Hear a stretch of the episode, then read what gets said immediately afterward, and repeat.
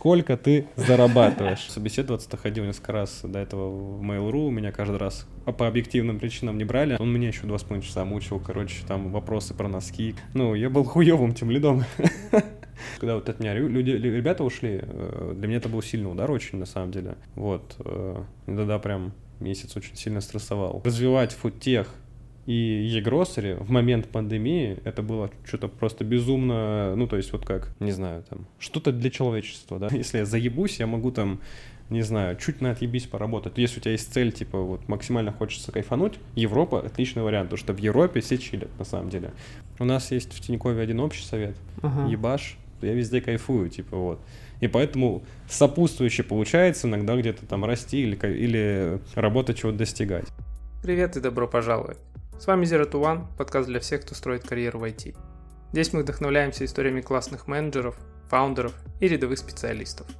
Они рассказывают нам, как прошли свой уникальный путь от нуля до единицы. Герой первого выпуска – Вова Абазов, директор по аналитике нефинансовых сервисов в Тинькове. Вова начал маркетинговым аналитиком в немецком стартапе Flixbus, а потом вернулся и продолжил карьеру в России, где успел поработать на сеньорских и руководящих позициях в Ламоде, Delivery Club и кошельке. За время работы он помог раскрыться и вырасти целой когорте классных продуктовых аналитиков. Вова регулярно делится своим опытом на метапах и конференциях. Мы поговорили о том, с чего начиналась и как развивалась Вовина карьера, какую роль в ней сыграли везение и кайф от работы, чем Вова особенно гордится за годы работы и зачем вообще ему все это нужно. Устраивайтесь поудобнее и наслаждайтесь эпизодом с Вовой Абазовым. Сегодня со мной в гостях Вова Абазов. Вова, привет. Привет. Э, давай для начала просто расскажешь вкратце, чем ты сейчас занимаешься в Тинькове. Давай. Э, я в Тиньков пришел на самом деле года полтора назад э, в приложение кошелек сначала. Вот, приложение кошелек тоже считается группой, является группой Тиньков.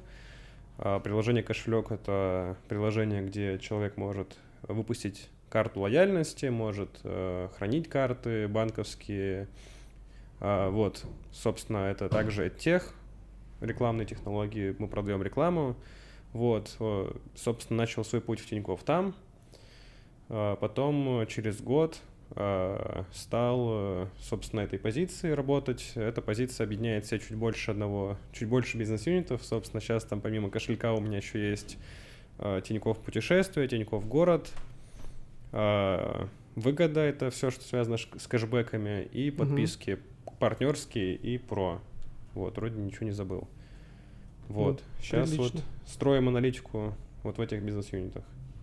А строим аналитику, в смысле ее не было, или она была в каком-то состоянии до тебя, и нужно перестраивать, или строим с нуля? Ну, э, нет, точно не с нуля. А, там уже много чего было, там была сильная команда, вот, там были как и сильные, так и слабые стороны. Сейчас, собственно, поддерживаем то, что есть из хорошего, и создаем, что есть, э, что, чего еще не было, mm. вот. И пересоздаем, что было сделано не так уж хорошо. Окей, ну смотри, я хочу немного отмотать назад, э, чуть-чуть э, попытаться понять, как ты вообще к этому пришел, потому что, ну, ты же явно не за один год стал директором по аналитике. А, мне интересно, откуда ты родом, э, где учился, как потом переехал в Москву, можешь вкратце рассказать? Я говорил, будут вопросы про детство. Нет, про а, детские травмы можешь не рассказывать. Могу не рассказывать, все. Хорошо. Короче, я родился в Карачаево-Черкесии, Россия, город Черкесск. Вот. Прожил там до 6 лет, потом переехал на Дальний Восток с родителями. Отца по работе перевели. После этого я закончил школу там, переехал в Канаду. В Канаде я закончил колледж. А потом решил вернуться в Россию, потому что это было очень дорого. Ну, я в целом мне не особо понравилось жить за границей не видел прям много плюсов. Для меня было важно для родителей закрыть гештальт, чтобы я там, получил заграничный диплом и говорил отлично на английском языке. Собственно, я поступил в Плехановку, факультет IBS. Там можно было бы... Там обучение 4 года на английском языке, и э, ты еще учишь два иностранных языка, плюс можешь получить э, диплом иностранный, если съездишь по обмену. Вот, собственно, я ездил на третьем курсе на год учиться в, Ахох, ой, в Фахохшуле Вюсбурга, в ФХВС университет. э, в городе Вюрцбург, собственно.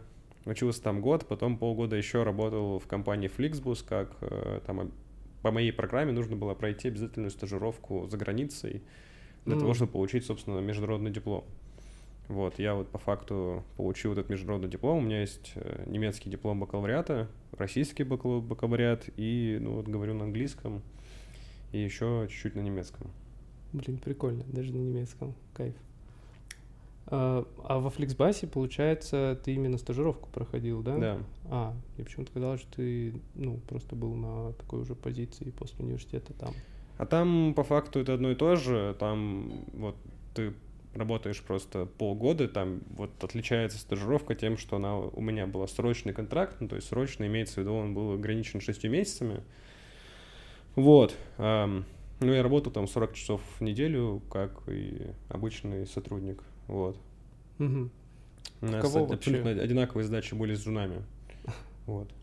Каково вообще в зарубежном стартапе работать человеку, который вообще до этого никакого, я так понял, опыта работы не имел? У меня был месяца два опыта работы где-то там в маленьких компаниях. Угу. Но, ну, короче, на самом деле жестко сложно. Но самое сложное было, наверное, это попасть туда, потому что я помню, я подал, наверное, в 100 компаний свое резюме. Я для каждой компании делал свое резюме, там я его перекрашивал в цвета, я писал сопроводительные письма, Э, в каждую третью компанию, наверное. Я делал там презентации, делал какие-то видосы, а там процесс отбора стажера просто лютейший, как будто ты на директора там собеседуешься. Вот. Я там эти все IQ-тесты сдавал, там, ну вот в компанию, куда во Flixbus меня взяли, там в целом был отбор более-менее человеческий, как мы в России привыкли, там техническое и еще два собеса. В целом было достаточно понятно. Вот, но это было, конечно, лютое везение. Вот, я туда попал. Работать там было в целом супер интересно, потому что Flixbus — это, э, это немецкая компания IT-стартап, вот, и он сделан, ну, как, как мы представляем себе IT-стартапы. Там было два этажа, там с пятого, условно, на четвертый этаж э, была горка, ну, то есть мог mm-hmm. спуститься по лестнице, мог съехать на горке. Каждую пятницу там привозили холодильник пиво заполняли, и там часов в пять его открывали. Ну, и а, ты, мог ты про эти представления о стартапах да, со да. смузи, горками, кикером. Во, вот. Ну вот кик... О, кстати, кикер, я там научился люто играть в кикер, я очень хорошо играю в кикер. Вот, там это было вид спорта такой для компании. Вот, ну, вот это в целом хорошая сторона, там очень был дружелюбный коллектив, но есть и там э, стороны, которые были сложные, это, например, э, ну, вообще языковой барьер, работать на английском языке, там, мне было чуть 20 лет, наверное. Вот, достаточно было непривычно, еще культурный барьер. То есть мы в любом случае из России, мы чуть более прямые, чуть более резкие, наверное. А в Германии дальше, даже если тебе что-то люто не нравится, ты все равно говоришь там, слушай, хорошая работа. Сглаживая углы. Хорошая работа, ты большой молодец. А давай подумаем, что если мы ну, вот. И там даже если человек просто, типа, не знаю, лютое дерьмище сделал, ты ему должен там очень обстоятельно как-то там донести мысль. Вот. И для меня вот был этот э, культурный, ну, то есть тяжелый барьер, который я очень долго проходил. Но на самом деле это было для меня большим опытом, потому что я вот я с, эти, с этой экспертизой уже пришел в Россию, ну, именно не с экспертизой, там, аналитики или SEO, в чем я работал, именно с экспертизой вот этого культурного умения не знаю, там, грамотно что-то донести, это мне вот сильно boost дало дальше, потому что вот там очень сильно работает network, ты то есть точно там должен, кем бы ты ни работал, ты должен уметь network ать, он должен уметь общаться с людьми, и вот это, мне кажется, очень сильно за boost ило за мои полтора года в Германии мою дальнейшую карьеру. А ты был там маркетинговым аналитиком? Я там что-то был средним между маркетологом и аналитиком, и даже чуть-чуть верстальщиком, типа Короче, что мы делали? Мы занимались э, SEO-развитием, то есть я отвечал за весь, э, э, короче, за всю Восточную Европу, начиная там с Венгрии до России. Э, у меня было около 12 или 14 доменов, то есть вот Flixbus, у него есть несколько доменов, там более 30, наверное, под каждую страну Европы, или где они там находятся. Э, Вот, у меня было 12 из этих доменов, они были не самые суперразвитые, там у нас самые развитые страны это была Чехия, Польша, Венгрия, наверное, э, Слова- Словакия, наверное, вот. Все остальные страны были чуть поменьше. Вот, для этих, для этих стран мы должны были анализировать, там, какие поездки в этой стране интереснее всего. Дальше э, оптимизировать SEO этих э, страниц, Мгм. и плюс писать какой-то inbound блог. Допустим, если там в Чехии классные пивоварни, то я там заказывал статьи про то, какие, как, э, где, какие пивоварни в Чехии сходить. Вот, дальше это анализировали, проводили АБ-тесты какие-то на коленке. Ну, и где надо, там мы, собственно, залазили и в код, вот. Какие-то newsletters мы верстали, какая-то такая еще тема была. Ну вот, собственно, там был полный цикл, то есть ты анализируешь, что сделать, потом заказываешь. Я работал с контент-райтерами, которые писали мне статьи, я их сам запихивал на сайт. А, Дальше я анализировал, проводил АБ-тесты, и вот, собственно, вот э- циклом этим я занимался. Прикольно. А почему в итоге уходить-то решил? Все-таки культурные эти различия как-то доконали или... Срочный контракт. У меня А, был срочный просто контракт. Это был, это был четвертый курс, я учился, я там работал с сентября вроде бы по март. У меня контракт закончился, мне предлагали продлить контракт уже на full-time позиции э, на BI аналитика, то есть я в своей команде не хотел оставаться, потому что ну, мне немного надоело заниматься SEO. Мгм.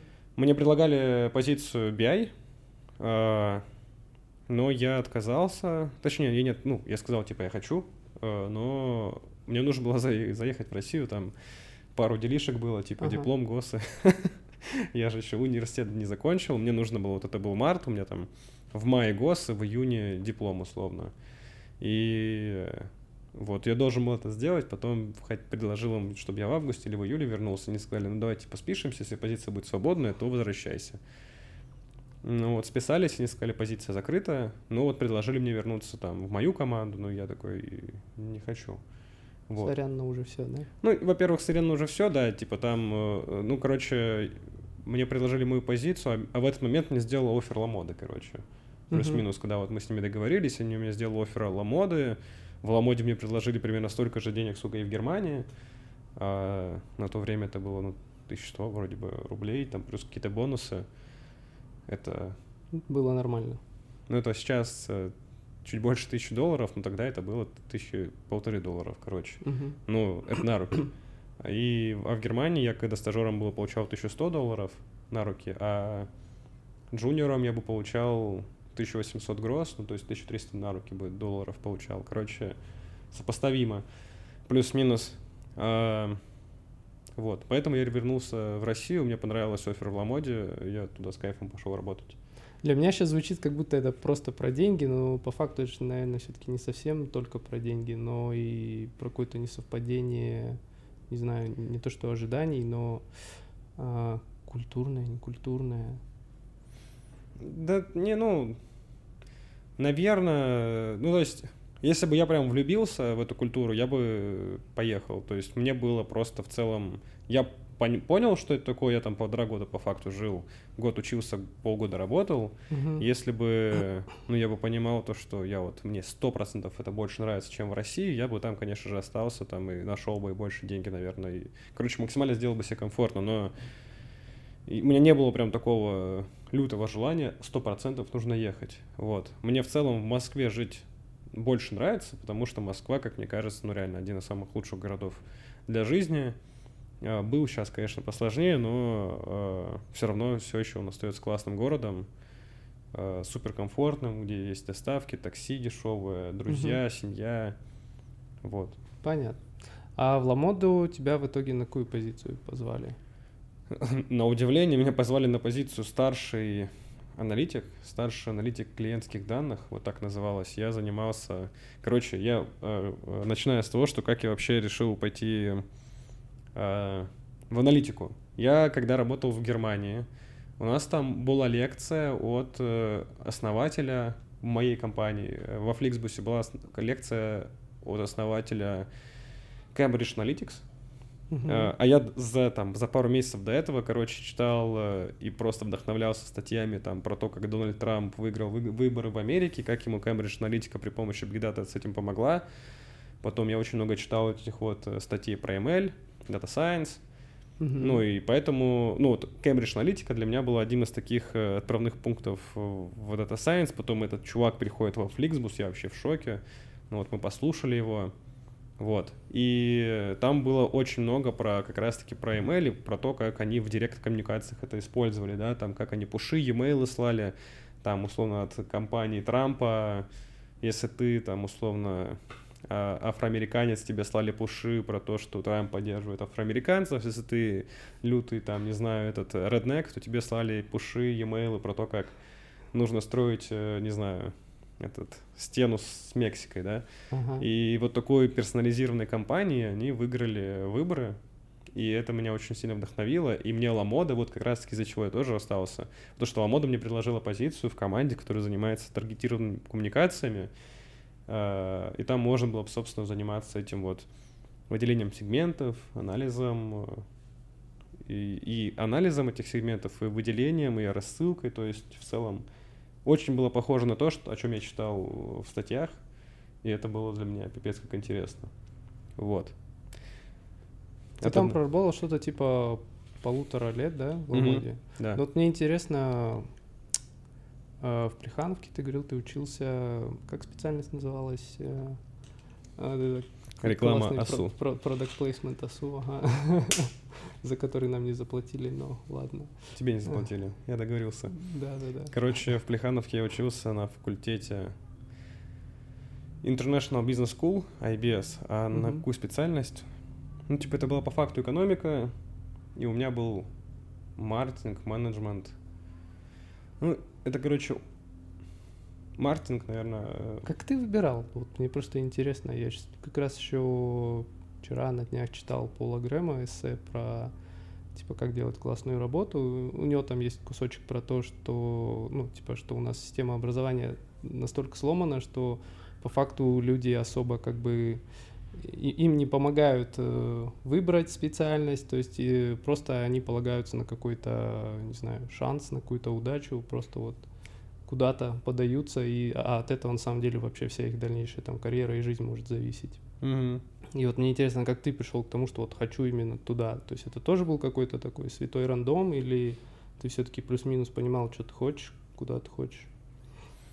А, Я плюс-минус понимал, ну вот я базово рассказал, да, вот я, у меня были, как называется, не офферы, а я по- подавал в канадские университеты, у меня было приглашение там трех-четырех университетов в Канаде, ну то есть меня уже, за- ну как, не зачислили, а одобрили, Мгм. пригласили. Ну, заявку, да, типа. да, Ага. вот. э, Но я не особо хотел, вот в Канаде я не особо хотел оставаться жить, потому что, ну, мне прям, я не, не понял для чего. То есть образование, вот где я учился в колледже, там просто, ну, реально какой-то зверинец был, ну, очень неумных ребят, короче. Я, ну, мы там очень много тусовались, но с точки зрения пользы, вот я там научился учиться, это да, то, что там нельзя там экзамены списывать, да, это очень сложно или нереально, там тебя заставляют учиться э, в, в ну, в школе в российской, ты можешь все списать. Мгм. Вот. Но с точки зрения качества образования в Канаде, ну, именно в колледже, это был просто дурдом. Э, В том, в том числе, э, собственно, как я не знаю, сейчас не хочу задорного, конечно, повторять, но то есть я вот там в колледже проходил дискриминанты, там, типа, я сижу такой, думаю, чего, парни, мы проходим сейчас дискриминант, и там сидят просто там, ну, 100 учеников записывают, да чё, как там дискриминант считается? Типа, очень сложно ребятам было, я такой, ну, я был очень удивлен. Вот. И, ну, какие-то там базовые вещи, там, сидишь реально на географии, там сидит американка, вот, и я вот помню, у нас было две американки, они были очень классные девчонки, но э, одна американка была, вторая это была словачка. Американка, у нее спросили что-то там про, где находится Австралия, и она начала ее искать, типа, там, по Северной Америке. Вот. И, ну, очень сложно Коротко было найти. об образовании. Очень было ей сложно найти. Ага. Это все еще, типа, ну, грубо, типа, это все-таки платный колледж. То Мгм. есть там было практически не было там отборных, там нужно было IELTS на 6.0 или на 6.5 сдать, что-то такое. Ну, короче, Ну, это тебя подвело к тому, что ты хочешь уехать и там высшее образование получать в России. вот у меня был, э, условно, там, большое желание от родителей, чтобы я английский не забыл, чтобы я его доучил, там, Ну, собственно, я в Канаде его сдал на 7.0 IELTS, э, это считается advanced уровень. И там отец э, говорит то, что, ну, будет круто получить международный диплом, ну, чтобы у тебя было чуть больше возможностей, условно, в жизни. А, ну вот, э, было два варианта в России, прям, которые на это делают уп- упор. Это МИЭФ, вроде бы называется, на вышке, короче, есть факультет, которых, у которого был двойная программа двойного диплома с английской экономической школой, что ли, и Мгм. было IBS в Плехановке. Он тоже, вот, мне IBS прям безумно понравился, что я всю жизнь любил немецкую культуру, дистанционно не знал ее, э, хотел учить немецкий язык в Благовещенске моем, это было в целом сложновато. Э, Вот. И на IBS была возможность учиться 4 года на английском, получить двойной диплом. И мы там еще учили два иностранных языка. То есть я там прям на немецком хорошо говорил, я на нем в Германии жил, я на нем диплом сдавал, ГОСы сдавал Мгм. на немецком. Вот. А, ну, испанский я ну, на тройку сдал. А испанский там просто как... э, Ты учишь э, два иностранный, обязательных, да? э, два обязательных, два окей. иностранных языка дополнительно, да. Я вот учил первый у меня немецкий, то есть немецкий ты учишь прям полноценно все четыре года, а, и со второго года ты берешь еще один иностранный язык, но его все, ну то есть если ты там были там 10 ребят, которые прям классно знают и английский, и еще два языка, но большинство знают английский плюс еще один язык, а третий язык у всех чуть сложнее давался. Вот. Поэтому... Ну, понятно, теперь стало понятнее, как это Да, вообще ну то есть у нас там много преподавателей Ага. было из Англии, из Америки, ну наши преподаватели все были достаточно толковые. Вот, мы там и статистику много проходили, и эконометрику, экономику, микро, макро, финансы. У нас вот финансы преподавал чувак из Америки, не помню откуда. У нас э, у нас микроэкономику преподавала Громыка. Сейчас привет всем ребятам из СНГ.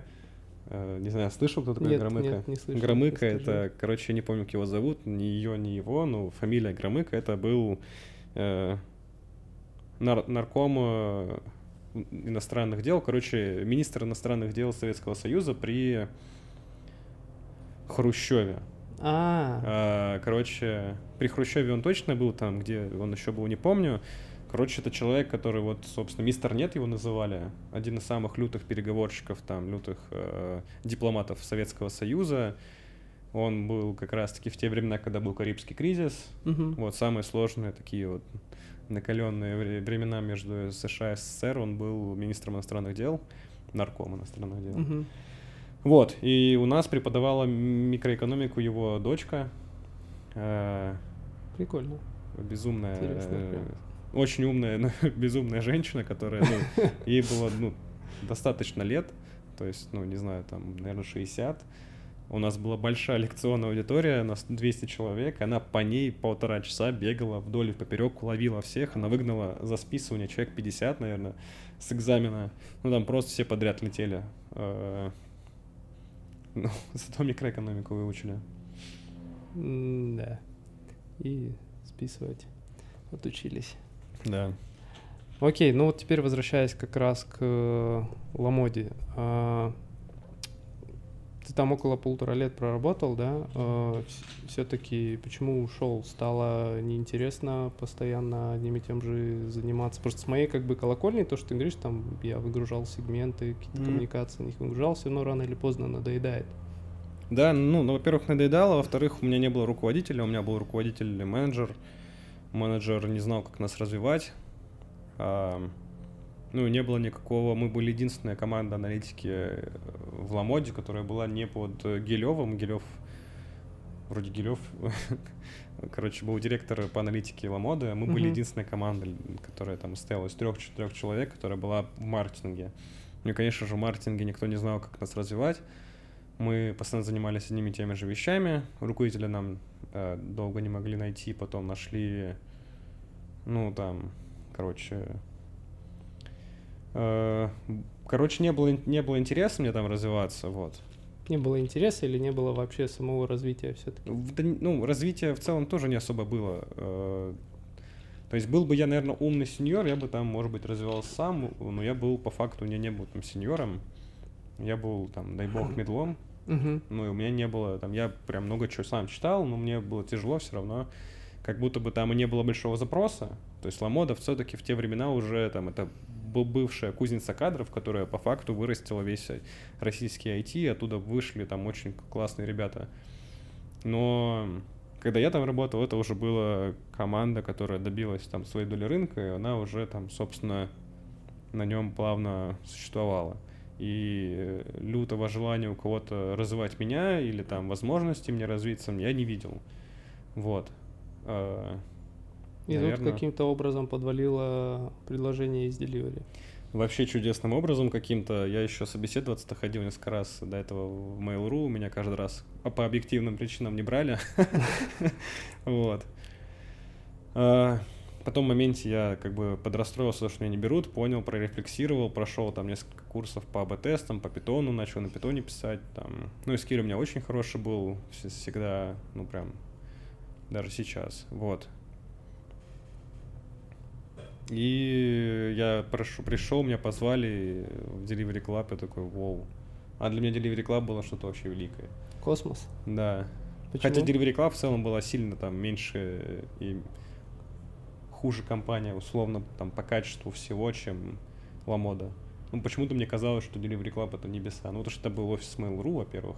Uh-huh. Офис Mail.ru, не знаю, это там не было, это... Ну, это там Этот... сок бесплатно Олимп. давали. Там сок бесплатно давали, там тренажерный зал был бесплатный, там не знаю, там кола была бесплатная, то есть Нет, ты ну, можешь смотри, ну после опыта Фликсбаса нормально, тебе должно было быть все равно как-то такое восприятие, нет? Не, в Ламоде тоже был классный офис, просто, ну, типа, не знаю, почему так. Mail.ru тогда был он там, вершина айсберга, типа, как и Яндекс для меня. Ага. Вот, про Авито не знал. А тебя кто собеседовал? Вот тебя как раз брал уже Андрей Сухань? Нет, или... это я Суханя брал. А. Не, э, меня брал э, Леша Пыжик. Ну, короче, вообще мой собес в Delivery Club — это вообще лютая тема. Я там собеседовался, наверное, часов 100. У меня сначала было час скрининга с HR, потом час скрининга с... По телефону. По телефону, да. Потом а. час скрининга с, с нанимающим менеджером, с Лешей. Меня собеседовали, кстати, на старшего маркетингового аналитика. Леша Пыжик скринил меня час. Я вообще все плохо ответил. Потом меня позвали на технический собес на два часа, в, ну, точнее, на час в офис. Мы сидели в итоге два с половиной часа с Лешей. Леша, салам алейкум. А, сидели два часа, я думал, то, что я просто это худший технический собес в жизни, который я проходил. Мне такие, приходите на финал. Я такой, чего? А, это очень долго еще времени занимало, как и сами собесы, так и промежутки между ними. Всего там полтора месяца, наверное, прошло уже. Вот, я пришел на финальный собес — Денис, Иванюш... Денис Иванишин тогда был директором по аналитике, вот, он меня еще два с половиной часа мучил, короче, там вопросы про носки, короче, про... про... Что, что, что, что за вопросы про носки, подожди. Ну, типа, ты заходишь в комнату, есть, типа, ящик, там, 7 красных, 7 синих, 7 зеленых носков, сколько тебе нужно достать носков, чтобы гарантированно достать одну пару? А, прикольно. Сколько? Это, типа, на, теори... на тервер больше такие вопросы, Ну, сколько? Еще раз, 7 э, красных, 7 синих, 7 зеленых. 7 красных, 7 синих и 5 ага. зеленых. Сколько нужно а, достать? 5 зеленых. Да, ага. 5 зеленых. Сколько нужно достать носков, чтобы гарантированно достать пару любого Сколько цвета? нужно достать носков, чтобы гарантированно достать Ну, гарантированно пару. уйти в, в паре одинаковых носков. Честно, без понятия. Сейчас не, не вспомню даже правильную формулу. Ну-ка, жги. Ну, это, короче, наверное, умные люди типа тебя сразу начинают вспоминать правила, ага. а я вообще не шарю никаких правил, я такой, так, ну я ну, бы достал. Я, типа, знаю, что есть правила, есть какие-то там, типа, формулы сочетаний N по N и так далее, но я никогда их не знал на память, мне всегда было проще загуглить применительно конкретной задачи, и до сих пор так работает. Ну, я примерно так же, наверное, но я просто начал э, такой, я достану один носок, он, допустим, синий. Второй, допустим, он будет красный. Третий, допустим, он будет зеленый. Но если я достану еще один носок, он по-любому будет парой любому из первых трех. Типа, Логика. Типа четыре носка, он такой, правильно, я такой, ну... Вот, видишь, как, как, я... как мы иногда... Я практик. Кайф, кайф. Короче, потом еще два часа у меня был собес с Димой Константиновым. Э, и вот после... А мне еще позвонили, сказали, слушайте, вы нам очень нравитесь, но у нас есть кандидат, который подходит чуть лучше вас, или там, который нам тоже нравится, но он подходит там только на маркетинг аналитику. А вы не хотите стать продуктовым аналитиком? Я такой, ну, в целом пока что мысли не было. Ну, точнее, типа, я думал когда-нибудь попробовать. Они такие, у нас вот есть маркетинговая позиция, ну, мы хотим этой вот кандидатом занять. Есть продуктовая аналитика, но там ты будешь единственный человек в команде. Я такой, а давайте. Вот. Ну, Ничего собственно, не свербило в голове в этот момент? Ну, просто очень похоже, типа, в Ламоде ты был единственный человек в команде. Я был не единственный человек. в Ну, команде, Нас было трое. я к да. тому, что вас было мало, и вы были как-то так э, в команде, которую как будто бы никому никому не было дела, никто не развивал. Не Ну, было опасений, что сейчас то же самое будет. Ну, во-первых, я шел под директора по аналитике, то есть там был Мгм. бы все-таки у меня директор аналити- аналитики из аналитики. Во-вторых, я такой, о, я буду единственным человеком в команде, а значит, могу попробовать вырасти. А, Вот. окей, из этих соображений. Да. Ну, я на самом деле и хотел и с Лешей поработать в команде, чтобы он потемлитил, но вот было о- одноуровневые, типа, и тут хорошо, и тут хорошо. Я такой, ну давайте попробуем. Ну, а вариант какой? Отказаться, чтобы они меня в маркетинг не взяли, типа, я очень хотел уйти из Ламоды, и вот. Решил хотя бы за эту позицию Ну да.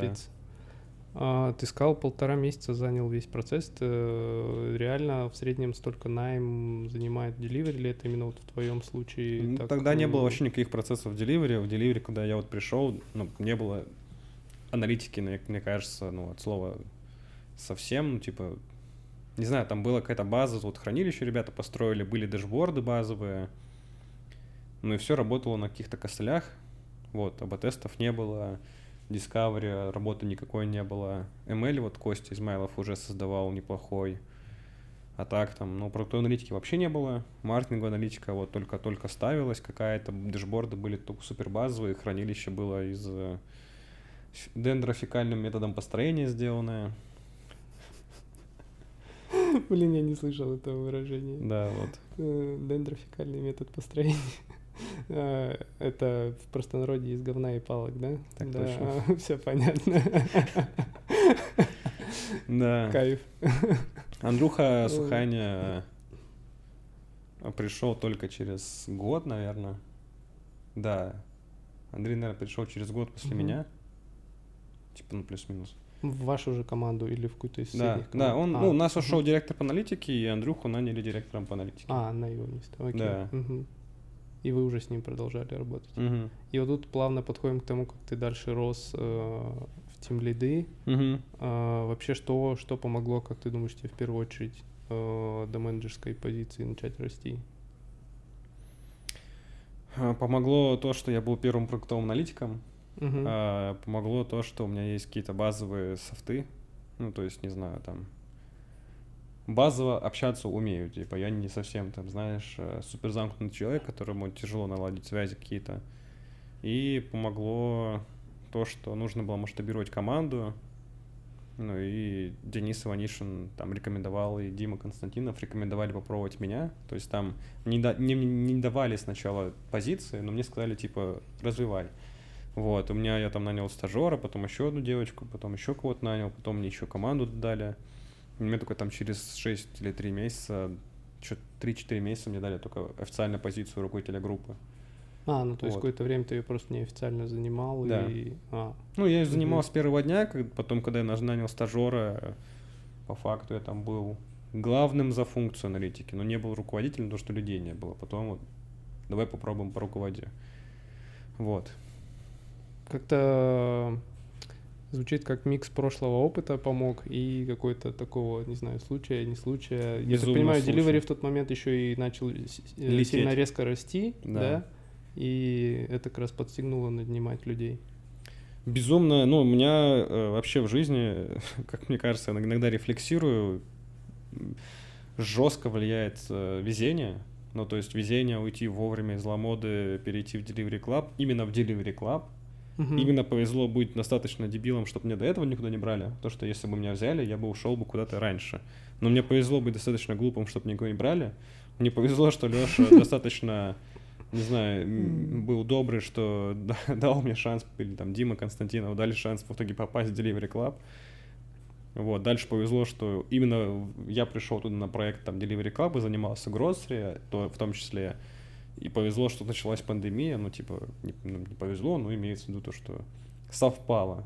И Мгм. пандемия очень сильно повлияла на рост Delivery Club, ну, то есть он и так рос, но он начал расти, типа, в 2-3 раза быстрее. То же самое что со штатом начало происходить. Вот. Плюс мне повезло попасть, опять же, там, работать с Димой. Э, Дима повезло, что не уволил меня в первые пару месяцев работы. Ну, знаешь, какие-то такие вещи, типа я начал там выкладываться, конечно, тоже, но безумное количество совпадений. Там Андрюха пришел именно к нам, а мог бы, наверное, не к нам прийти. То есть, ну, Андрюха был прям супер свежей волной, свежим глотком воздуха для нас в Мгм. команде. Очень много э, экспертизы, опыта принес, поэтому, ну, все складывалось в мою пользу. Ну, прям Вот. классно. Не... не сказать, что что-то могло помешать. А Ну да. интересный момент, мне всегда интересно, когда люди, э, рядовые ребята, спецы переходят в, на менеджерские позиции, как каково вообще было переживать э, вот эту вот трансформацию в лиды, в управленцы, что в твоей жизни поменялось, э, было сложно, было легко для тебя это как-то далось, так органически, или ты все равно там страдал, но сквозь страдания тащил? Материться можно тут? Да, Да. Короче, а, я не знаю, наверное, нельзя. Я же тут говори еще как есть. Я до сих пор сотрудник же. Ладно, короче, э, ну, я был хуевым тем лидом. На самом-то деле, вот. Я, ну, я стал тем лидом. Мне никто не учил быть тем лидом. Нам дали какой-то курс э, вшивый в Мейле пройти. Ну, был нормальный курс, просто за ним никто не следил, и, типа, никогда на него времени не хватало. Ну, и в целом он какой-то там был странный, типа, у нас там были тем лиды из коммерции, тем лид там саппорта, службу поддержки, тем лид там разработки, аналитики, ну, типа, там, знаешь, там, тем лид саппорта спрашивает, а можно ли бить сотрудников? Ему говорят, «Ну, постарайся не бить. Ну, я условно утрирую, знаешь, А, ну, типа, блин. ну, уровни... Я думал, это реальный вопрос. уровни Чёрт. темлидства, которые требуются там, ну, то есть там разные культуры, все равно там, ну, типа, где-то саппорт сидит, там, не знаю, там, где они там сидят, вот. И там, Ну, конечно же, другая культура управленцев, типа, там ты не сможешь управлять коллективом, будучи смузи руководителем, который там ходит и всем э, вдохновление дает, знаешь, там, типа, нужно какой-то чуть больше жесткости, типа, Мгм. в мейле ты не сможешь быть таким руководителем, как, не знаю, там, в Самарканде или, не знаю, в Волгограде. Ага. Там разные культуры везде. Ну и в итоге, Вот. как бы тебя никто особо этому не учил, ты да, не учил. просто- Я, типа, помнил, что я работаю по 80 часов в неделю. Я такой, а что вы не работаете 80 часов в неделю? Я такой, знаешь, АБ-тест. Я АБ-тест анализирую там за день. Значит, я тебе за день стажера даю задачу. Вот, ну и стажер такой, так. за- Для тебя день, типа, 8 часов, а она сидит там 16 часов, несмотря на то, что у нее университет. Вот, ну и такими неграмотными управленческими решениями, то есть я как-то сам планирование пытался сделать, как-то сам спринты, ну то есть в целом какие-то организационные вещи у меня неплохо получались, но с точки зрения там планирования, умения там конфликт менеджмента, change менеджмента, у меня этого опыта всего не хватало, Э, Что помогало? ничего не помогало, вот меня ушло вот эти два человека, ничего мне не помогло, вот, ну мне, короче, там еще ситуация такая сложная сложилась, вот как раз-таки у нас ушел там э, Саша Оралов, он руководил Airkeeper, это была компания, принадлежавшая и до сих пор есть, э, принадлежавшая Delivery Club, его аналитику все отдали практически полностью мне, там типа было 6 человек, трех отдали мне, и, и еще трех расписали по другим командам. Мгм. И у меня я такой из двух человек бустанул до пяти человек у- команда. И там один сразу же пошел, потом еще одна девочка ушла, еще одна девочка ушла, и еще один кто-то ушел. Я такой сижу с одним парнем, такой, ну, здорово, типа. Вот. Пиздец, приехали. Да. Ну, то есть там двое человек ушел не за меня, их просто Саша к себе подтянул.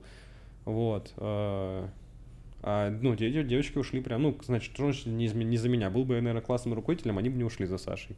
Вот, но там девчонки явно из-за меня ушли, потому что я был э, так себе. Вот. Ну, на самом деле, это помогло, конечно. Я потом сел с Андрюхой, наверное, часа 4 сидели в кальянной, дико этот, рефлексировали, декомпозировали проблемы, придумывали Мгм. решения, вот. И, ну, была такой тоже. Холодный душ. Вот эта рефлексия в итоге помогла немного исправить ситуацию. И Ну да, наверное.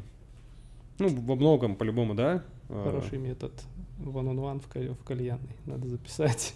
Ну, и one on one в кальянной, и освежающий душ, э, который типа такой, опа, у меня задача типа на 5 аналитиков, а у нас двое осталось, условно.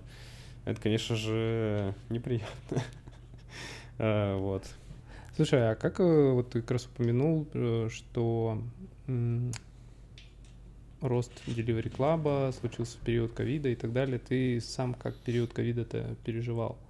Потому что лично для меня это был такой прям, ну, херовый, стрессовый период, хоть мы не так много сидели прям вот жестко на удаленке, да, там, при первых же возможностях мы все равно э, тут же в офис Мгм. э, выбегали, и, ну, выбегали, в смысле, выходили. Мгм. А, ну, там на тот момент какие-то были там бумажки, какие-то разрешения, все такое, и мы реально выходили в офис и там сидели, не знаю, втроем буквально на пол этажа.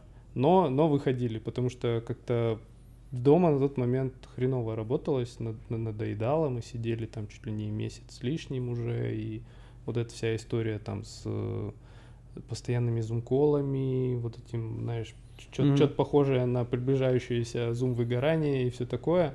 Вот. Интересно, как у тебя это складывалось? Потому что как-то ковид прошел, мы толком это ни с кем как будто и не обсуждали, как люди это пережили. Мы- как будто бы с, с огня и в полымя потом. Э, Я, мне кажется, ну, никак его не пережил. А, Я к тому, что для меня ковид прошел достаточно гладко. Я в итоге его проживал, ну, у родителей есть в Подмосковье дача. Мы там все вместе жили. Вот, я работал просто по дев- 90 часов в неделю. Вот. И мне было безумно интересно и комфортно. То есть там очень много всякого происходило. Там Дима пишет нам, нужно подготовить э, исследование вот такое вот большое. Говорит, для директоров там, да, типа там, для этого, не помню, как его зовут. Для Добродеева я такой, Мгм. Добродеев, будет читать что-то, что я напишу, окей, типа. Сижу и спрашиваю, когда нужно? Он такой, к 8 утра. А сейчас, типа, в 7 часов вечера. Я такой, ну, понял. Ночи есть. Да, ночь есть. Ну, типа, я пишу, что-то там исследую, делаю заметки, какие-то пишу им, отправляю там в 3 часа ночи. Он мне пишет в 4 утра. Супер, вот это скорректирую, и будет нормально. Типа, я ему отправляю в 6 утра, он мне в 8 утра пишет, все супер, типа, добавь еще один график, я добавляю, ложусь спать, там, через 4 часа встаю и по новой, там, тоже до 2 часов ночи.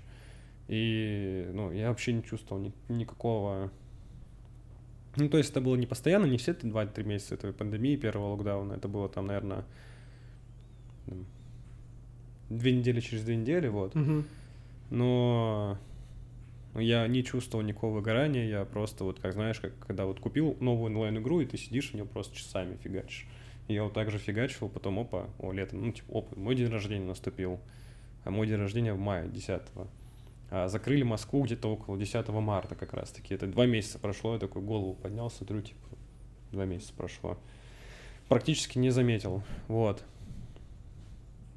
Блин, ну это интересно звучит, как будто интерес и какое-то любопытство, и вообще то, что тебя работа сама прет, оно вообще какую-то бесконечную энергию давало. Вообще безумие какое-то было, да, я прям... Я и на выходных работал, мы помню, ну, то есть вообще бесконечное количество работы было, и, ну, просто лютая была команда заряженная, э, заряжена Дима, заряженная команда, заряжены продукты, ты понимаешь, что, что, ну, то есть в моменте Delivery Club, а, а мы запустили еще доставку продуктов тогда, а это Мгм. пандемия, и ты делаешь там условно не, не знаю, там не что-то рандомное в рандомный период времени, да, тут как мы сейчас все вместе, вот, ну я там занимаюсь там развитием банкинга, это очень классно, это очень важно, но развивать фудтех и e-grocery в момент пандемии, это было что-то просто безумно, ну то есть вот как, не знаю, там, что-то для человечества, да, то есть это помимо А, того, что работа была зрения, типа, полезная. пользы того, Да. что ты людям как бы жизнь облегчаешь. и- Да, да. Мгм, И вот мгм. я вот видел глазами, как вот моя мама переходила из типа давайте ну оденемся в скафандры, доедем до ближайшего магазина, как она трансформировалась в то, что я заказала нам типа через Delivery Club там еды на, на месяц вперед. Я такой, опа, моя мама заказала еду. Думаю, нифига себе. Потом вот смотрю, типа, все заказывают. Гордился? как у нас, типа, Гордился? когорт, Кайфовал? вообще безумно кайфовал. Но это было, это прям было очень приятно.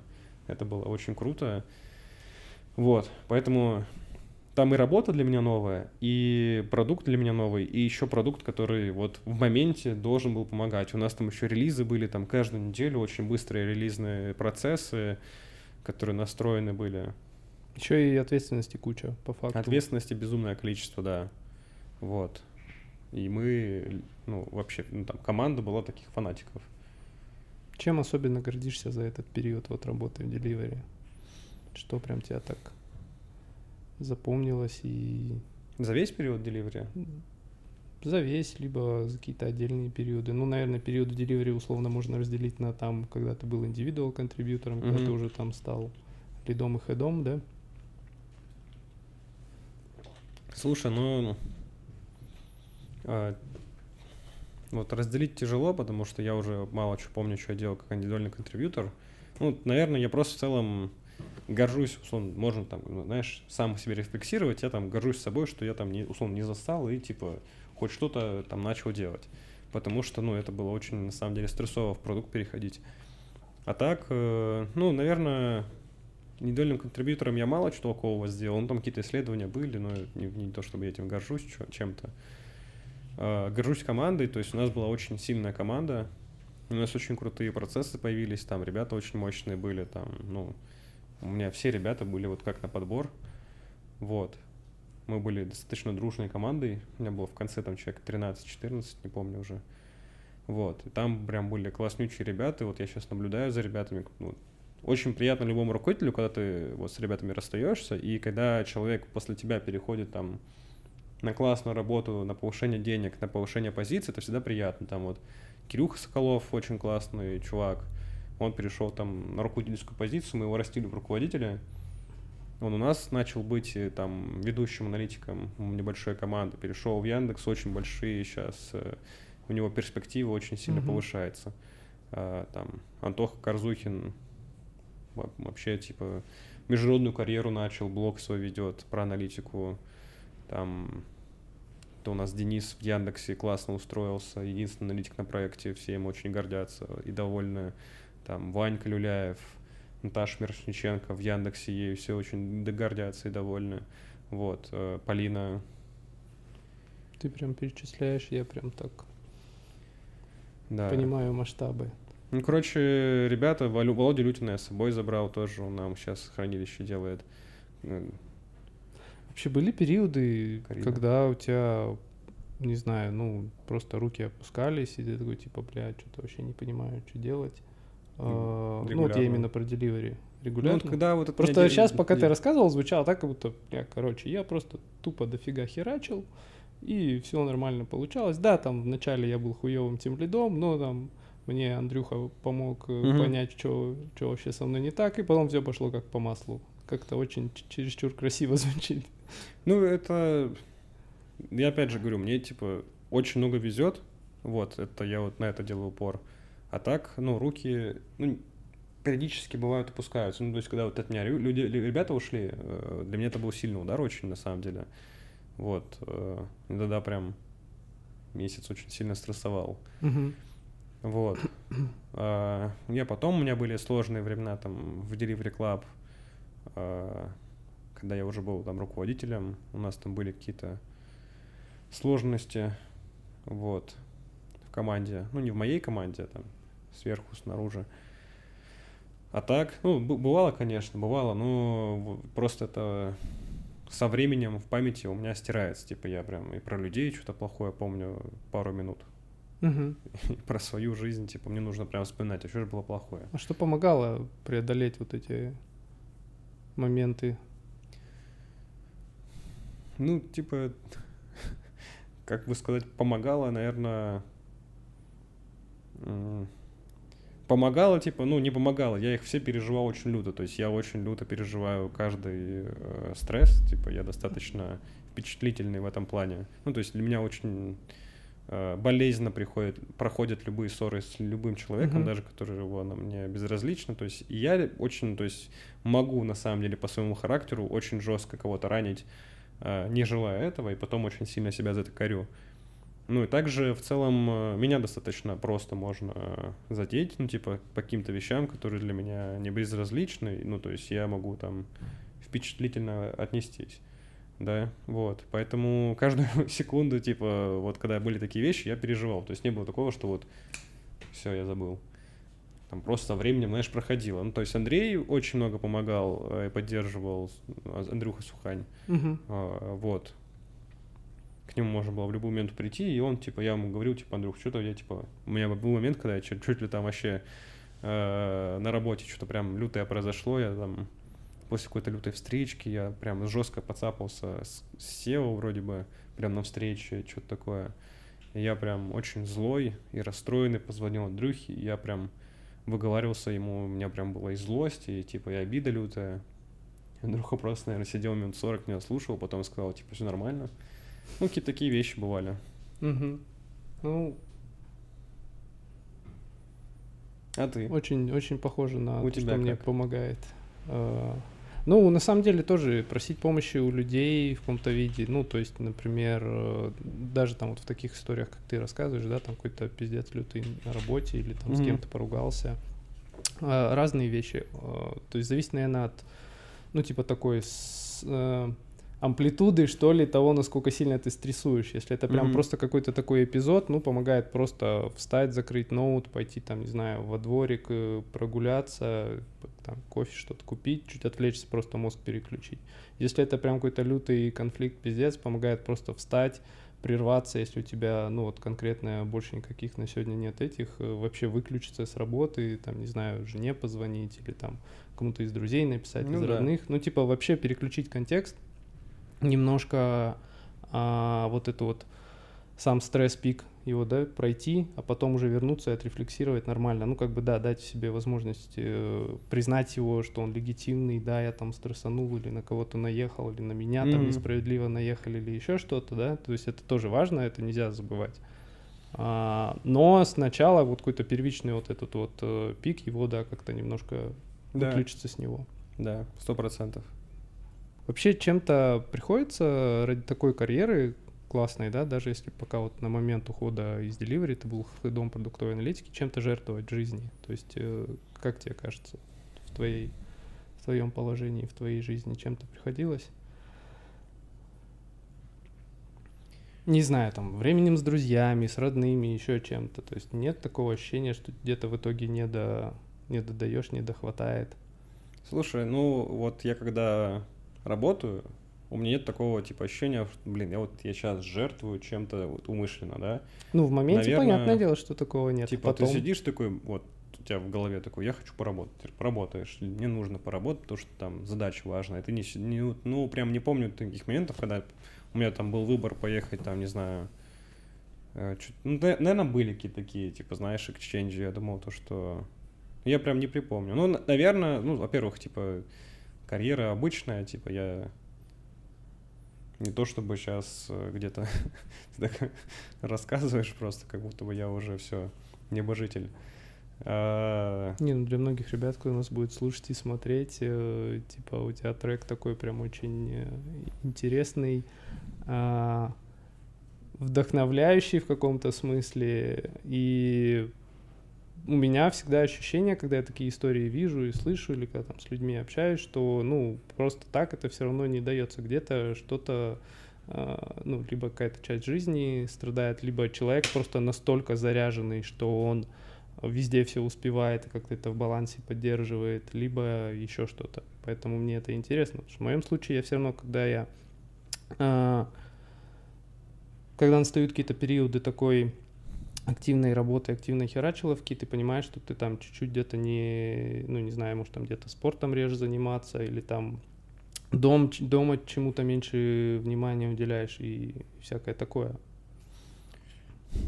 Давай так, я, я ну, на своем месте, я просто всегда делаю, что мне в кайф, и мне просто большую часть времени в кайф пойти поработать, потому что я в целом люблю там в офис ходить, у меня там коллеги классные, мы с ними выпить можем, потусоваться, поработать, типа, сделать что-то прикольное. Мне это там всегда интересно было, вот. Я точно не доинвестировал времени в свое здоровье, условно, там, в спорт. Я его забыл на последние, там, ну, очень мало им занимался, меньше, чем хотелось. Я, на самом деле, хотелось бы больше путешествовать. Э, я некоторые поездки упустил, потому что там были какие-то важные задачи, но я там, условно, не сильно прям сожалею. Мгм. Ну, сейчас, наверное, начал чуть больше сожалеть из-за того, что сейчас, наверное, выехать из России чуть посложнее стало, чем, чем раньше. Вот. Вот это, наверное, единственное. Вот. У меня есть, типа, синдром отложенного отпуска еще какой-то. Но это не из-за работы, это из-за того, что я, типа, странный человек. Я всегда думаю, так, я не буду брать отпуск, например, сейчас я еду в Казахстан, не буду брать отпуск, я тут поработаю, а то чем мне тут заниматься? Я вот отпуск сейчас накоплю и вот поеду в отпуск там на Мальдивы. Вот там буду в отпуске. Ну и на Мальдивах я как никогда еще не был. Ага. Вот. И в целом, да и отпуск я давно не брал. То есть я в кошельке за год ни разу отпуск не взял. И до этого в Delivery Club я за последний год, наверное, тоже не был особо в отпуске. Ну и пока что в Delivery Club я тоже в отпуске, ой, в Тинькове я тоже еще пока в в отпуске не был. Потому что я коплю дни и думаю, я вот хочу вот поехать там в Блин, у тебя Мексику, какая-то бесконечная энергия, чувак. Ну, ты, типа, за последние, получается, с 19 4 года ты сколько раз в отпуске был? Один? Или ни разу?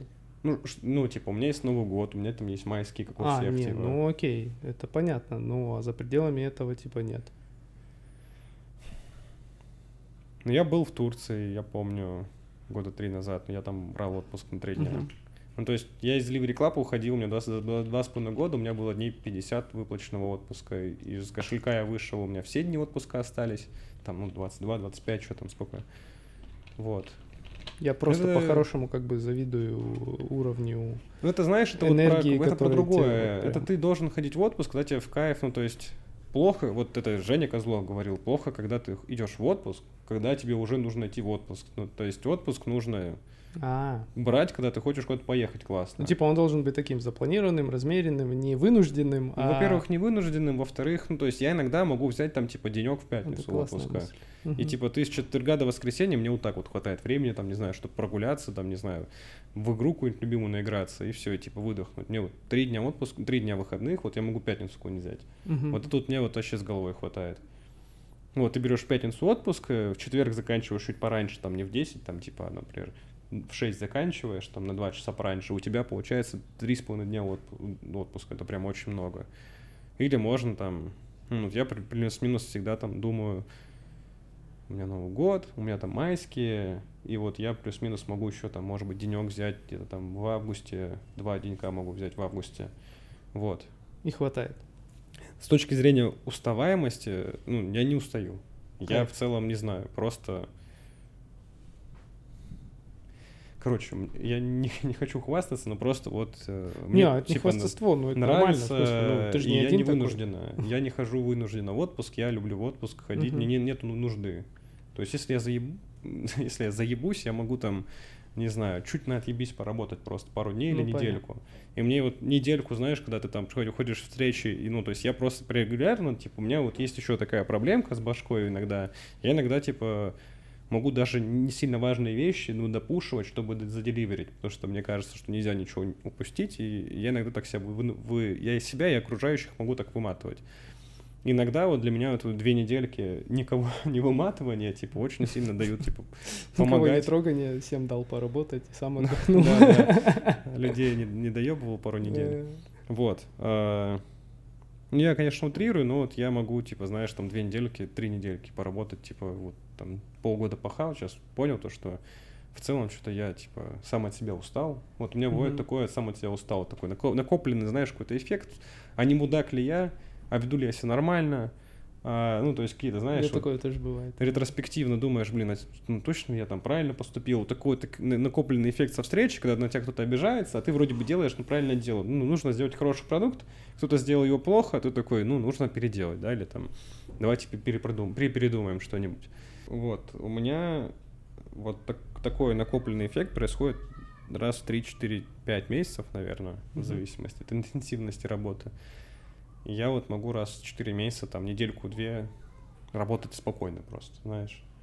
Не оверачивить. Классно, классно. И это меня люто отпускает.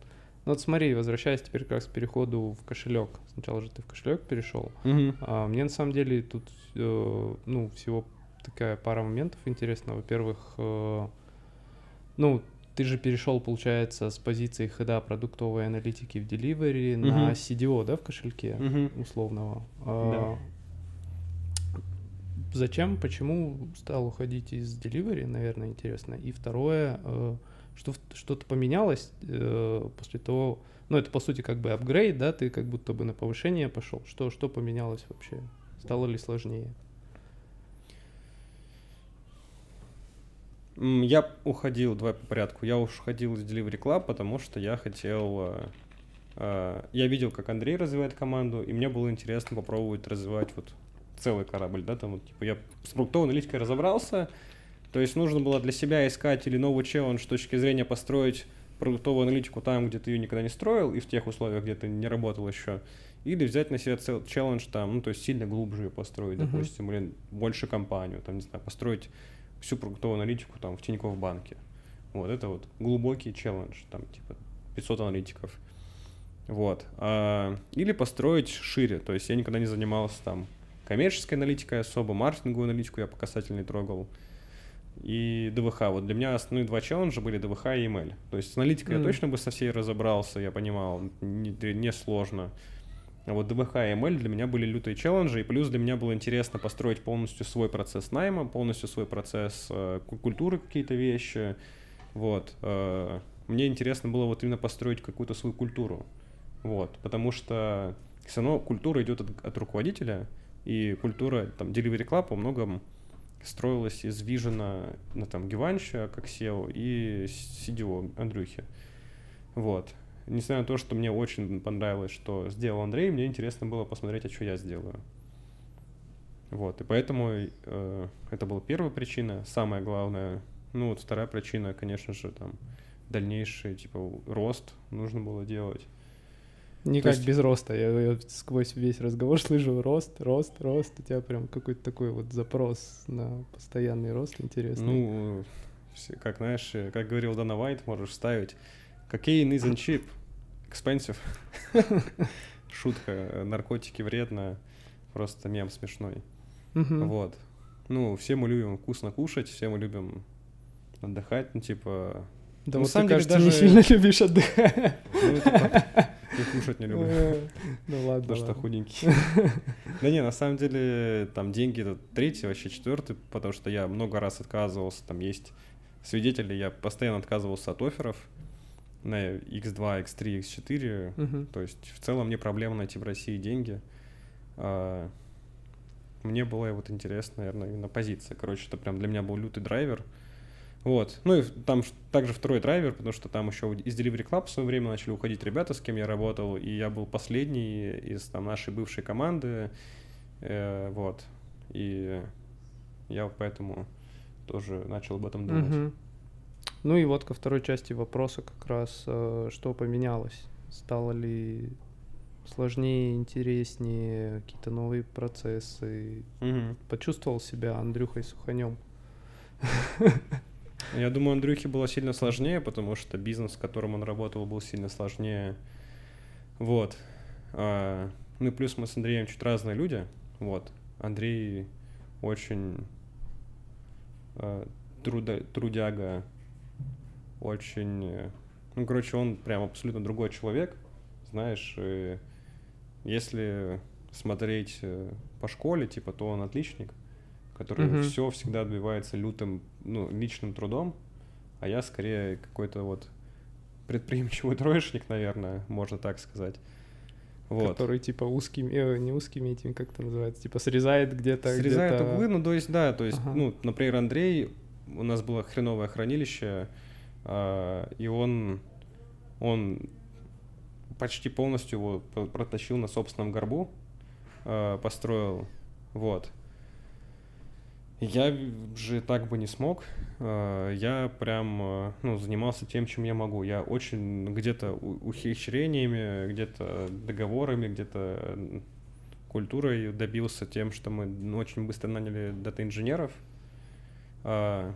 Раз мы договорились там с Тиньковым о помощи, Тиньков нам помогал, ну, то есть я пошел там, условно, договорился на пацанских, э, типа, не знаю, как объяснить его, просто попросил помощи мужицкой у команды ага. до, до этих девопсов из Тинькова, они вошли в положение, помогли мне там, плюс там еще с Яндексом несколько раз там выпил, который нам хранилище помогали делать. Ну, то есть, точнее, у нас Яндекс Клауд у кошелька, вот.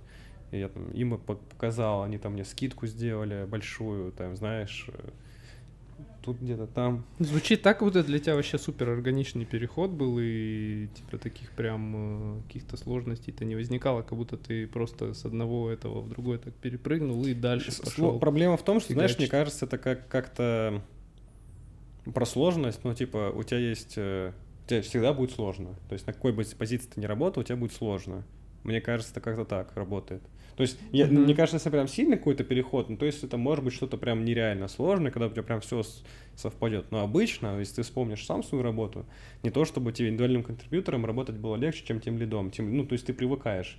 Mm-hmm. Может быть, вначале было сложно, ну, ты как будто ну какая-то, да, толерантность, толерантность такая к какому-то все повышающемуся уровню там ответственности, да. стресса, там количеству задач, информационных потоков, она, да, постепенно появляется. Это, Но на старте я все равно да. помню, при любом переходе таком фазовом, у тебя все равно какой-то стартовый этот есть такой, знаешь, период а, не то что нестабильности, а какой-то такой вот... Э, Волатильности? Да, тебя, ну вот когда ты привыкаешь, э, какие-то там границы mm. тестируешь, что можно, что нет. Ну да. Мне было... Э, короче, я про то, что, наверное, сложность, она внутри. Типа... Зачастую. Как, с, ну да, типа, с, ну, с какой сложностью, как ты эту сложность воспринимаешь? Ну, то есть это же вопрос еще твоего деливеринга, да? То есть ты uh-huh. сам себе выставляешь уровень сложности. Я хочу, типа, сделать космолет, там, знаешь. Для тебя это будет очень сложно, если ты будешь там его пытаться делать в нереальных рамках. Если ты себе выстраиваешь грамотные цели, и используешь там грамотный инструментарий или в целом типа относишься так, что, что я хочу работать на этом уровне сложности, для тебя это угу. может быть не тяжело объяснить, да, закончить эту мысль. Но, короче, вот были какие-то такие мысли, мне как будто эту мысль кто-то еще говорил, но я даже не, уже не вспомню кто. Может, Дима Зборовский, может, тоже тот же самый Женя Козлов. Но как будто бы уровень сложности, он у тебя изнутри иногда идет. Вот как раз э, такой отвлеченный вопрос. Э, назови там топ-3, топ-5 тех, с кем тебе вот прям топовых чуваков, с кем тебе удалось за это время поработать? Кого поработать? бы ты хотел отметить? А, точно Дима Константинов, CPO Delivery Club, сейчас директор по нефинансовым бизнес-линиям Тинькофф банка, точно Андрей Сухань, экс-директор по аналитике Delivery Club сейчас, мой партнер по ага. DataQQ поговорим. Вот, и директор по данным Ссылочку Райфайзен. в описании, да, так на DataQQ. Вот. С кем еще? Uh, ну, на самом деле я тут боюсь кого-то забыть. Там из прям топовых я бы выделил, наверное, еще... Ну, Гюванча нельзя списывать, потому что Гюванч очень мне много дал. Uh, как он был SEO Delivery Club. Гюванч прям, uh, ну, очень сильный SEO. Uh-huh. Вот. Я бы туда еще вписал, наверное, двух людей, которые научили меня в какой-то степени продукту. Это Илья Воробьев и Юра, Юра Болотов. Вот. Про них вообще не слышал. А. Илья Воробьев, э, ну, экс-CPO, экс-deputy CPO Delivery Club. Юра Болотов отвечал, он строил Яндекс-карты, mm. он строил пар... клиентский продукт Яндекс.Го, Яндекс Go вроде бы, да, и он был как раз ходом клиентского продукта в Delivery Club долгое время. Вот. Кого бы я еще выделил? Наверное, я бы выделил э, ребят текущих. На самом деле у меня сейчас очень лютая команда. Э, я пришел... А, ну я Сашу Санникова бы в любом случае выделил бы. Это как мой близкий друг, которым мы, мы работали в кошельке. Я бы выделил бы еще... Много выделил, но я все равно выделил. Уже явно не топ-5, да, но... Ну, просто топ-5 сложно назвать, типа, топ-5, типа, самых лучших директоров, кого, типа, топ-5? Тех, кто, ну, типа, самые, как бы тебе сказать, ну, наверное, больше всех, больше всех тебе дали, наверное, больше всех ты у них научился чему-то. Можно сказать, такие, знаешь, как, может, наставники, не наставники. Топ-2 Ди- Дима и Андрей, вот как я сказал. Кайф. Туда же Гиванча, Костю Степаненко можно засунуть. Вот. Наверное... Я по-любому кого-то забыл. А, Дима Зборовский, сто процентов. Но я с ним не работал. Дима Зборовский э, лютый чувак. Мгм. А, Вот, Класс. но я с ним, к сожалению, не работал. Асан. Асан я могу, я с ним тоже не работаю, я проходил его курс. Асан Leadership Development. Записывайтесь, правда, он сейчас стоит достаточно дорого. Сейчас, Вот. по-моему, любые хорошие курсы стоят, мать его. Но знает он того сколько. стоит, я думаю. Ну, то есть он топ, для топ-менеджеров курс, поэтому у топ-менеджеров деньги есть, и их нужно тратить на образование. Вот смотри, ты поработал, успел немного за рубежом и пожить, и поработать. Сейчас есть, в принципе, такой тренд, ну, понятно, и там в связи с э, войной и так далее, но э, нужно ли вообще за рубеж стремиться, как ты считаешь? Как минимум, стоит ли попробовать там поработать? Я имею в виду считаю, нам, ребятам из нужно. СНГ, ну, там из Казахстана, из Средней Азии, из России. А, Мне кажется, стремиться работать за границей не нужно. Ну, то есть очень странное стремление. Нужно это типа проксиметрика скорее.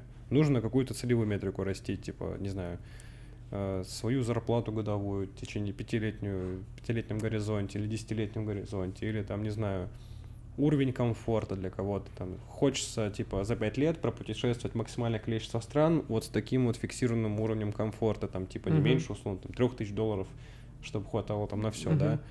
У каждого своя цель, и вот я, например, не стремлюсь э, пропутешествовать максимальное количество стран с минимальным количеством стресса э, и так далее. Вот если у тебя есть цель, типа, вот максимально хочется кайфануть, Европа — отличный вариант, потому что в Европе все чилят, на самом деле. В Европе, даже в Германии нету этого хардворкинга, это все выдуманная хрень про Германию. Типа, в Германии все чилят, э, все опаздывают. Короче, э, э, Кайна Орнунг. Зависит от цели, получается. Зависит Вот от цели. Вот Плавно, как раз, знаешь, приходим к вопросу, а в чем твоя цель, ради чего все это. Спиздил этот вопрос по-честному у Лени Рачицкий, э, тоже оставлю ссылку потом в описании, подкаст Лени вообще шикарный, у него в одном из э, подкастов был CPO э, Spotify. Нифига себе. Да. И мне, да, зацепил этот прям вопрос, решил тебе его задать. Вообще, ради чего все это, в чем твоя цель? Я кайфую. Ну, у меня краткосрочная цель кайфовать, типа, вот. Среднесрочная цель у меня, э, ну, то есть я достаточно тщеславный человек, и мне нравится, ну, то есть тщеславный внутренне сам собой. То есть мне нравится то, то что мы построили в кошельке. Я в Мгм. целом этим могу гордиться. Я бы, ну, то есть, к сожалению, у меня был всего лишь год. Я сейчас уже, типа, ну, там, на шаг э, дальше от кошелька до сих пор за него отвечаю, но я могу гордиться тем, что я построил Delivery Club. Там мне не нужна не внешняя похвала даже, а внутренняя, типа, мне в целом прикольно. Какая-то своя удовлетворенность такая. Своя результата. удовлетворенность, да, каких-то там вещей. Я там построил бы платформу, которой я горжусь, там, команда аналитики, которой я горжусь. Сейчас я хочу сделать так, чтобы, ну, то есть, хотя бы было внутреннее признание того, что я, типа, сделал э, лучшую аналитику НФС. Это вот текущие моей команды. Мгм. Минимум внутреннее будет здорово, если там мы сможем добиться там на внешнюю э, внешние отзывы это всегда типа такая вот очень э, Не главная ну, мотивация для тебя получается. внешняя ну то есть чтобы вне- внешне чтобы люди все ходили и говорили типа аналитика НФС лучшая в России это типа достаточно э, спорная цель с точки зрения того, что не, не всегда она коррелирует с целями бизнеса. То есть можно этим заниматься, но это для меня не главная цель. Главная цель, чтобы я считал лично ну, там, каким-то внутренним, внутренним метрикам, что аналитика НФС классная. Вот. Наверное, это вот такие вот, вот я вот лично, я типа вот такой у меня вот есть такая цель. Я вот кайфую того, когда я могу сказать то, что я этим горжусь. Наверное, есть э, еще какие-то параллельные цели. По-любому есть э, цели денежные, но я их как будто бы для себя пока что не сформировал. Вот. Я Поэтому достаточно просто молод. фигачишь и кайфуешь. Я поэтому просто фигачу, кайфую. Ну, ну, это то тоже есть, классно. э, наверное, за деньги меня не купить, только если за очень большие. Вот. Я не а. продаюсь, но за деньги, да. Я не продаюсь, но подумаю, но скажу за деньги, да, да. Вот. Зачем тебе еще параллельный консалтинг? Ты вроде как кайфуешь и от э, основной работы. Э, у нас, короче, в тизере ролика будет явно я и я спрашивающий постоянно, зачем, зачем, зачем, зачем, зачем. А, Короче, а, зачем? На самом деле я почему это подсветил, потому что мне очень хочется сказать тебе спасибо в прямом эфире.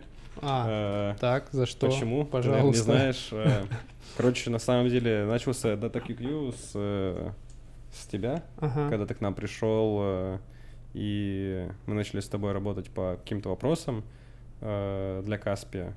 Короче, ну просто ребята там некоторые вопросы меня спрашивали, и я помогал, потом в моменте мы договорились продолжить несколько встреч э, уже за, за деньги. Мгм. Вот, и я подумал то, что, о, оказывается, мои знания кому-то нужны, и давайте, поп- давай попробуем это ну, масштабировать, на рынке обкатать.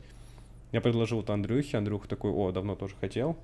Вот, Класс. и мы начали это пробовать просто ради собственного интереса, и мы увидели, что есть большой запрос на рынок, с рынка, точнее, на такие э, консалтинг, на такие услуги, и нам было просто в моменте чисто интересно это поделать тоже. То есть, ну, прикинь, типа, ты консультируешь кого-то, ты такой, Ага. нифига себе, я важный дядька. Приходишь такой, царь дворца. Тоже немножко тщеславия такого. Сто процентов тщеславие, ну, то есть, это, да, по-любому. Ну и деньги, типа, это... У меня была цель небольшая, ну, то есть, ну, не, не супер критичная была для меня цель, но у меня есть там какая-то э, висящая цель, это сделать там, типа, 20%, 10% э, г- годового заработка не на зараб- заработной плате, вот. Мгм. Поэтому э, я Поэтому начал... ссылочку тоже оставим в описании. Да, по QQ, ребята, консалтинг, Класс. аналитический IT-консалтинг, продуктовый, аутсорс, аутстаффинг. Слушай, эм, такой вопрос немного странный, наверное. А Если бы была возможность дать только один совет ребятам, кто нас будет слушать, вот именно карьерный совет, что бы ты сказал, что бы ты посоветовал?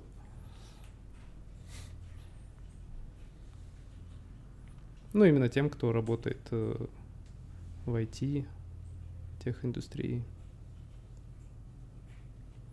Ну, у нас есть в Тинькове один общий совет, Ага. ебаш, вот. Но на самом деле я бы посо- посоветовал бы ебашить и кайфовать, ну, типа, работать и кайфовать. А, Если кайфуешь, то ты будешь работать больше и лучше. Короче, наверное, самый главный совет все-таки кайфовать. Класс. Вот, если ты работаешь и не кайфуешь от этого, нужно задуматься. То есть, поэтому, наверное, это вот можно, ты говоришь, рост, там, типа, что-то там единой ниткой просвечивается. Нет, единой ниткой просвечивается то, что я везде кайфую, типа, вот. И поэтому сопутствующе получается иногда где-то там расти или, или работать, чего-то достигать. Вот.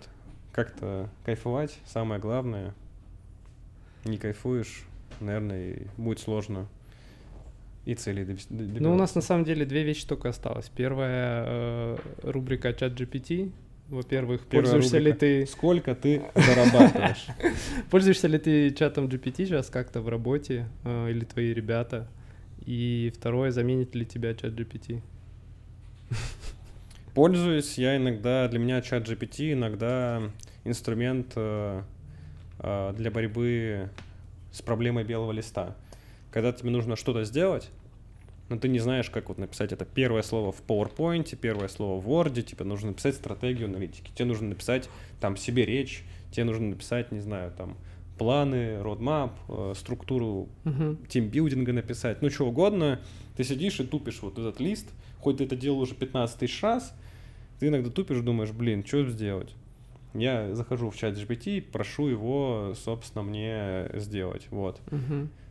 Напи- напиши мне что-нибудь. Я практически все туда не использую, но мне помогает, знаешь, типа там первые слова, которые там, это вот как об кого-то думать. Вот в Яндексе придумали Об кого-то думать. Да, думать об кого-то. Я вот думаю об чат GPT. Э, Это первое. Что еще? А, Иногда я использую его для того, чтобы там а, заструктурировать какие-то знания. Мне не нравится иногда структура знаний из интернета, там из гугла в первой ссылке. Если мне нужно что-то структурировать, я могу попросить это сделать чат GPT. Мгм. И вот есть функция не на чат GPT, но в Notion есть функция такая, типа Notion напиши AI. резюме. Ну да, на Мгм. Notion AI напиши резюме. Типа У меня есть какие-то там заметки большие, он мне пишет резюме. Прикольно. У меня Notion AI иногда как раз вот ту функцию, которую у тебя ChatGPT закрывает. Ну, типа, ну, так как у меня, типа, много всяких э, там рабочих, домашних, э, своих личных дел, все в. Notion, я тоже часто, типа, открываю, такой ему, а а сгенери мне там, не знаю, финплан для семьи на полгода. Мгм. Ну, просто тоже, чтобы с какой-то такой проблемой Шаблон чистого листа, да, и плюс какой-то шаблон, чтобы был, чтобы самому это не Мгм. выдумывать. Да, сто процентов. Вот мне, да. Ну окей, а заменят ли нас нейросети? Наверное, когда-нибудь э, заменят. Что мы будем делать в таком случае? Я думаю, мы с тобой уже будем в гробу лежать. А, все прозаично, Вова. Ладно, ну, типа, хорошо. я, не- я ну, не знаю. Мгм. Э, мне кажется, что... Ну, сейчас пошел какая-то клюшкообразная, типа, э, вокруг этого, как и при любом, типа, знаешь, Шу- инфоповоде. Я точно уверен, что это будет когда-то настолько супермасштабно, настолько же, сколько и там условный браузер. Вот. э, То есть каждый человек сможет э, работать, может быть, зная, может быть, не зная, там, Точнее, каждый человек будет 100% работать с чат GPT, ну, с ген- генеративками, потому что это будет встроено во все продукты, которые мы сейчас знаем в перспективе каком-то, какой-то. Большинство специалистов будет работать э, с чат GPT или там другими генеративными нейросетями. Вот. Ну, то есть они как бы Вопрос, строятся в нашу работу, но... Да. Вопрос, заменят ли они их, э, вопрос открытый. Пока что, наверное, в перспективе пяти лет я типа в это слабо верю. Ну и плюс там, заменит ли, руку... заменит, заменит ли чат GPT, Меня каких-то- директора по аналитике. заменит ли менеджеров, я прям слабо верю, что менеджеров будет заменять. Э, Скорее всего, там будут какие-то преобразования. То есть там не будет не замена, а какой-то ре- реструктуризация, наверное, будет скорее. Но я типа так себе визионер э, в области AI. Ну, я не мог спросить. А ты спросить, думаешь? Блин, я чему-то похожему склоняюсь, что на горизонте 3-5 лет скорее это будет история как раз про такое какое-то дополнение к нашей работе. То есть понятно, что от нас будет требоваться уже больше каких-то новых навыков, как, собственно, ну, начиная от навыков собственной работы там с самим чат GPT и генеративками, да, это же не только чат GPT, сейчас же просто целый вагон всякого а, нейросетевого э, софта, который тебе может жизнь и работу облегчить. И, наверное, один из навыков это вот э, теперь умение работать с ними. И вряд ли, на мой взгляд, я тоже так себе визионер в области AI, но с моей простецкой колокольни выглядит так, как будто бы, ну, на горизонте 3-5 лет нас не заменят, но нам точно нужно адаптироваться и учиться с ними работать и с их помощью в том числе себе облегчать жизнь, работу ускорять, потому что если мы не будем это делать, будет делать кто-то другой, и он на- нас будет обгонять. Мгм. Ну, у нас остался только Блиц. Три простых вопроса, очень быстро отвечаешь, э, и будем завершаться. Первый вопрос. Две-три книги, которые ты бы порекомендовал всем, кто работает в айтишке. Это либо недавно прочитанные, либо, в принципе, твои две-три любимые книги. Что приходит в голову?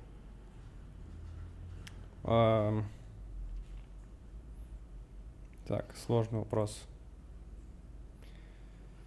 Я не помню э, иногда названий, иногда авторов. Ну, я скажу одну книгу. Это «Системное мышление». Что-то там о Корнелл вроде бы его... Я Окей, найдем, найдем, короче, описании. ставим. Так. Библиотека Сбербанка, библиотека Сбербанка, системное мышление, зеленая Ага. книга, она первым ссылкой в Гугле открывается. Что еще я бы посоветовал? Это, как я сказал, системное мышление, да? Да-да-да. Системное мышление, да, все верно. Вот. Что бы я еще посоветовал из такого? а, Именно три книги нужно, да? Тяжело выбрать.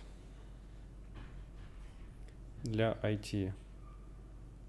Ну, может быть, я посоветую тогда, чтобы разные... Вот системное мышление на про... А, я должен еще и быстро отвечать. Системное мышление на про взаимоотношения с людьми Ага. И про понимание каких-то вещей. Я бы посоветовал, может быть, тогда дилемма инноватора. Она про какой-то Читаю сейчас ее. продукт менеджмент, наверное, бизнес-девелопмент. И я бы, может быть, посоветовал еще про культуру книгу, например, Netflix. Э, Культура без правил называется. No, No Мгм. Rules Rule Netflix, как-то Мгм. так она Тоже называется. ставим, да-да-да. По-русски он как по-другому называется, да-да-да. А, Вот, э, Окей, круто, спасибо. Было ли какое-то крутое кино или сериал, который ты вот недавно посмотрел, и такой прям вау, О, или я- ты я- я вообще не готов. смотришь? я тебе вчера про него рассказывал, я А, сейчас это еще этот раз расскажу. сериал, да? А, Ну, он вообще не про IT, ни про что. Я просто, блин, э, мне сейчас в Казахстане за мой империализм. А, Короче, никакого намека или подтекста, просто я люблю очень историю, и сейчас я люблю Акунина, и у него есть э, книга Азазель, ну, то есть у него есть серия историй э, про детективных историй про Эраста Фандорина. Вот э, есть сейчас вышел сериал, называется Азазель, одна, по одноименной книге. И там изначально книга вроде бы про 1910 какие-то года, как раз э, а сериал снят как будто бы в 1917 году Российская империя не распалась и там процветает до сих пор. И Мгм. сериал снят как раз-таки полностью по истории Азазель, но в России, Российской империи 2023 года, и там очень, ну, вот я очень люблю Питер, и там вот эти вот все красивые пейзажи Москвы, Питера, там вот эти вот офицеры полиции, точнее милиции, которые Ага. ходят в такой красивой форме, такой вот от- изысканной, да, там летают роботы, есть Николай Третий, который э, очень похож на Николая II и повторяет его судьбу отчасти. Ну, очень такой уютный, харизматичный фильм без там замашек на имперскость, ну, типа, с негативной ее стороны, но именно сохраняет какой-то вот этот колорит и уют, Мгм. как мне кажется, мог бы быть 1917 году, или в 17 году, наверное, уже нет, потому что там война была, но, короче, вот мне очень понравился, в целом, по книге, по книге, книга очень интересная, сериал классный. И Последний атмосфера. вопрос это какой-то крутой продукт, который ты для себя недавно открыл. Ну, диджитальный, скорее. Какой-то крутой продукт, который я для себя недавно Ну, открыл. да. Продукт, приложение, что-то, что-то такое, Мгм. который ты вот прям такой, типа, блин, кайф, классный. Давай я подумаю. Есть негативный продукт, который я понял, что как будто бы на рынке с этим большие проблемы, это VPN-приложение. Если Ага. есть какая-нибудь компания, которая умеет делать хорошо продукты, сделайте, пожалуйста, нормальный VPN для россиян. А Типа- позитивное? Давай, знаешь, что я приведу пример? Я, наверное, может быть... э, А только мобильный продукт нужно или... Нет, почему не обязательно? Не обязательно. Я бы привел пример, может быть, Fortnite, э, на самом А. деле. Вот. Э, Я недавно для себя эту игру относительно открыл. Мгм. И я в целом, ну, не любитель играть э, в такие стрелялки, короче. Но я вот, от- ну, у меня есть, типа, маленькая доля, почему мне нравится Fortnite, то что я иногда там, типа, время какое-то коротаю, когда прям нужно пар сбросить, типа, выпустить пар, поиграться 10 минут и забыться. Но мне больше, я вот очень кайфую от этого продукта, как человек, э, который занимается продуктовым развитием. У них как будто бы прям все очень классно сделано, у них мне очень нравится, ну, за этим наблюдать, как айтишник. У них эти вот циклы обновлений прикольные. Там видно, как они анализируют, каким оружием пользуются, не пользуются, то, что они его там меняют, обновляют. Они, видно, как они добавляют какие-то фичи, там, я примерно понимаю, какие у них метрики есть. Я бы подумал, типа, какие бы метрики я в игру бы вставил, и я вижу, как они их оптимизируют, потому что, ну, я по игре это чувствую. Может быть, это ошибка выжившего или там предвзятость подтверждения, но я прям, мне кажется, что в компании Epic Games работают классные, классные IT-команды или визионеры, или реально слаженные IT-команды, которые делают хороший продукт. У меня похожее впечатление от Notion, не- немножко в каком контексте, в том, что а, ты им пользуешься. Ну, понятно, что я его не, не недавно для себя открыл, да, он Мгм. не из этой категории, потому что я им пользуюсь там года 4, наверное, уже. Мгм. а, ты пользуешься и, и с чем-то сталкиваешься, с какой-то проблемой, там что-то тебе кажется неудобно. И ты можешь быть уверен, что через какое-то время это будет обязательно пофикшено. Ты, ты даже там в саппорт об этом не напишешь. Мгм. Это сто процентов через 2-3 месяца ты видишь, они выкатывают апдейт, это уже пофикшено. Ты Мгм. опять начинаешь чем-то там пользоваться, а теперь это неудобно, и опять выкатывают апдейт, и такой, да ё чуваки, ну вы офигенные, вы прям очень классно знаете своего клиента, и вот эти все там, даже самые маленькие какие-то там микроджобы, которые он там заверш... э, закрывает для себя, это прям кайф. И вот когда Да. ты говоришь про Fortnite, тоже прям слышатся похожие вещи. Сто процентов, я согласен. Notion классный продукт.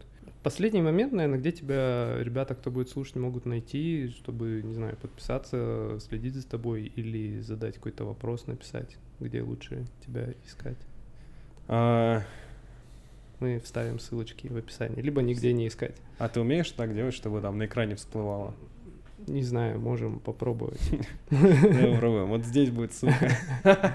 Ну, можно Facebook меня добавить, можно LinkedIn добавить. Ну, Окей. А, Если где-то будет мой Telegram, можешь вывесить мой Telegram в целом, тоже можно написать, но там тысячу непрописанных, не пропущенных, не прочитанных сообщений, поэтому вот. Ладно, спасибо. Тогда будем завершаться. А, Я обращаюсь, наверное, к тем, кто слушал нас. Скажу спасибо, что дослушали, досмотрели.